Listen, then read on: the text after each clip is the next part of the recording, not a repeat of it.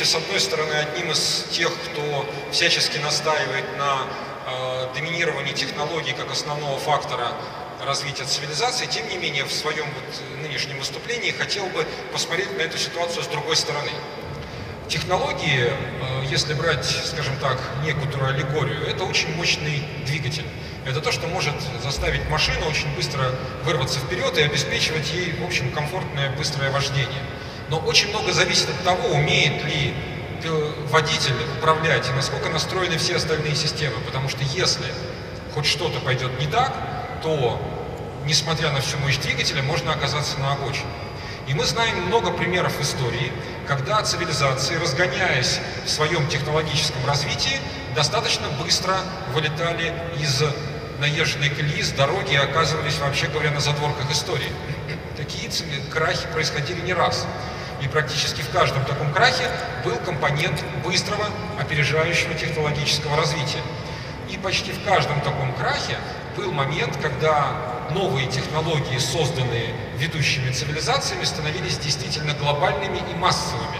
Это примерно то, что мы видим сейчас, когда те технологии, которые создаются для рынка, для развитых стран, для благополучия человека, оказываются в доступе у людей, которые существуют на совершенно других идеологических и ценностных установках, и их, а, для них эти технологии просто инструмент реализации того, что они реализовывали давно, хотят реализовать по-старому, и, в общем, живут в другой картине и парадигме ценностей. А, первое ключевое изменение, которое вот происходит в настоящий момент, и это, на мой взгляд, одна из краеугольных э, конструкций для того, чтобы говорить о будущем, это то, что привычная нам трехуровневая мировая структура, ну или, так скажем, двухуровневая, она становится значительно более комплексной. То есть мы сейчас говорим, есть развитые страны и развивающиеся страны. Те страны, которые формируют технологическую политику, и те, кто догоняет их в экономическом и социальном развитии. Мы уже проскочили этот этап. Сейчас формируются четыре э, классификации из четырех типов стран. С одной стороны, да, есть золотой миллиард, развитые страны, которые вот я называю зеленой зоной вот на этой диаграмме. Есть страны развивающиеся, которые их догоняют в своем развитии. В этой классификации это желтая зона. Но для устойчивости мира и для его развития еще возникают две зоны. Одна из них это зоны опережающего развития, которые сейчас стремительно обособляются в виде суперкластеров, технологических кластеров внутри развитых стран, но они фактически становятся зонами совершенно отдельного, особого развития. Это то, что мы называть кластерами силиконовых долин. Но формируется и некая антитеза, то есть зоны устойчивой глобальной нестабильности, которая э, оттягивает на себя как э, негативные тенденции, так и пассионариев негативного уклона, то есть людей, кто настроен на дизрапшн, на социальное разрушение. И это такие красные зоны, которые формируются как некая антитеза.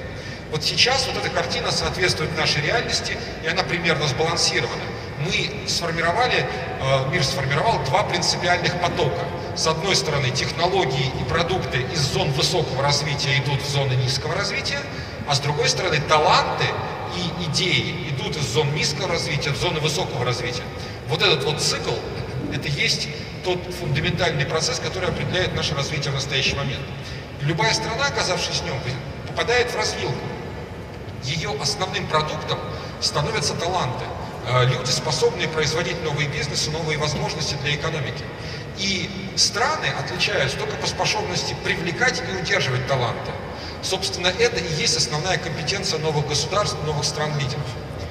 Э, если мы посмотрим на эту картинку, то мы поймем, что сейчас у нас ситуация, что талант, как продукт сверхтекучий, он очень свободно перемещается между этими зонами.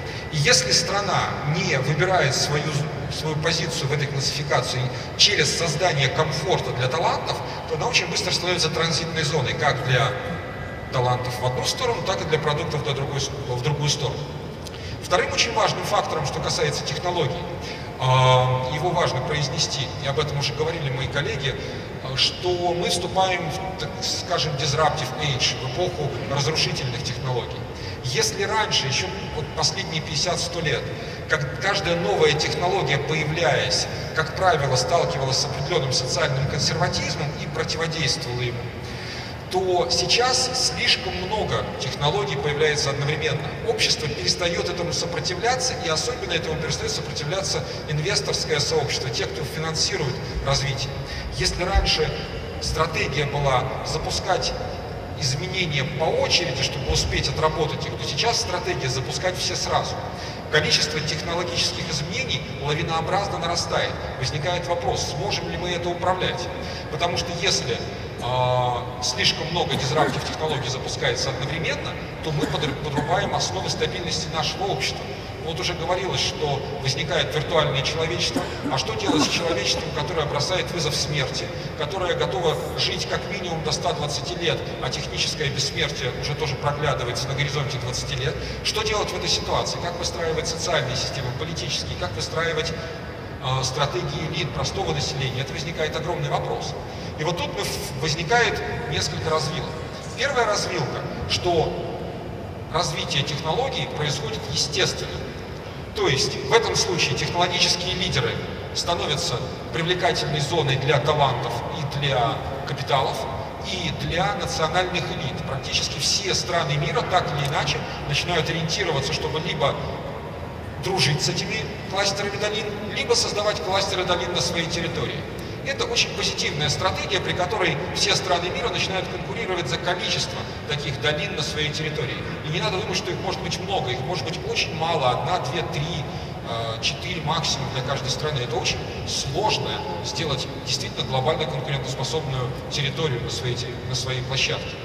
Но эта устойчивая картина может, может развиваться естественно, только если мы все вместе, человечество, удерживаем а, все конфликты, а, возникающие в мире, а, под контролем.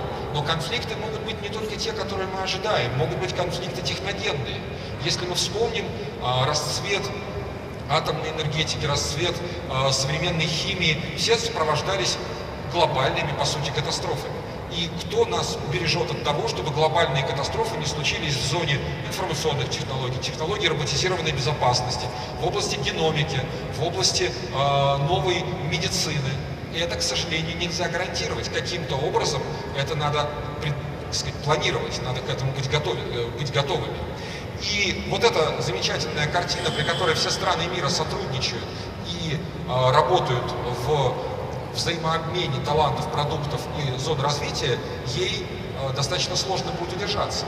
Поэтому сейчас есть все, э, очень высокая вероятность, и мы видим уже начало этого сценария, что безусловное технологическое развитие будет тормозиться, потому что слишком много рисков, слишком много зон нестабильности возникает в мире, слишком большую э, внимание, энергию глобального сообщества привлекают конфликты. В этой ситуации центральным в новом, в этом сценарии центральным событием становится выстраивание нового баланса. Это можно назвать такой новой холодной гибридной войной или какой-то другой ситуацией. В этой, в этой картине мира основным предметом человечества становится выстраивание сложного, взаимно, скажем так, обусловленного баланса, чтобы сдержать развитие тех технологий, которые создают кому-то безусловное преимущество. И вот эта блоковая модель, тяжелая модель, она с одной стороны тормозит развитие, с другой стороны берет на себя обязательства по гарантии, что не произойдут технологические или социальные военные взрывы, связанные с тем, что, как я уже сказал раньше, слишком много ультимативных технологий доступно для людей, которые не сдержаны теми ценностями, теми законами, которые должны сдерживать развитие технологий. Этот сценарий представляется пока мне наиболее вероятным, но даже он может быть не основным, если произойдет срыв э, сценарий, э, скажем так, катастрофы, когда те силы, которые хотят взрывать мировую стабильность, сумеют это сделать за счет доступа к ультимативным технологиям.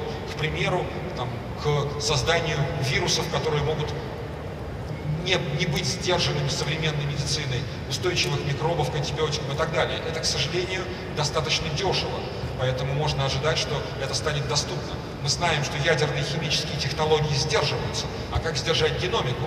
Ведь уже в этом году, в прошлом году были первые опыты по генной коррекции человека, первые опыты по созданию модифицированных вирусов. Мы все знаем, что это происходит.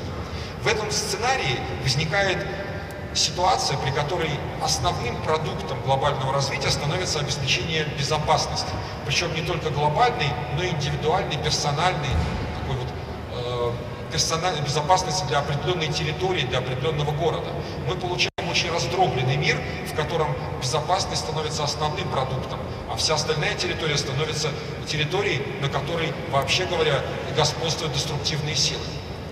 Вполне возможно, вам покажется, что этот сценарий я нарисовал в излишне э, сгущенных красках, как такую страшилку, которую можно не опасаться. Но в истории, еще раз повторю, было много случаев, когда великие цивилизации проходили этот путь. А, для нас будет некоторым оптимизмом одновременно с тревогой пример Китая. Китай был безусловным лидером на протяжении почти трех тысяч лет мира по и технологиям, и по экономике, однако буквально за 2-3 столетия оказался отброшен в полное практически а, отставание и пребывал в нем больше ста лет ценой невероятных усилий и правильной стратегии он сумел вырваться обратно на свою законную позицию второй, а в перспективе первой державы мира. Но падение, падение было очень глубоким. Поэтому никто не застрахован от этого падения, и мы должны держать этот сценарий в голове. Поэтому, отвечая на вопрос модератора, как ответить на четыре вопроса, я все-таки думаю, что, конечно же, основным драйвером развития мира являются технологии, но при этом вопрос управления глобальной безопасностью он э, играет э, огромную роль, в том числе и для нас. У нас есть в этом и возможности и опыт.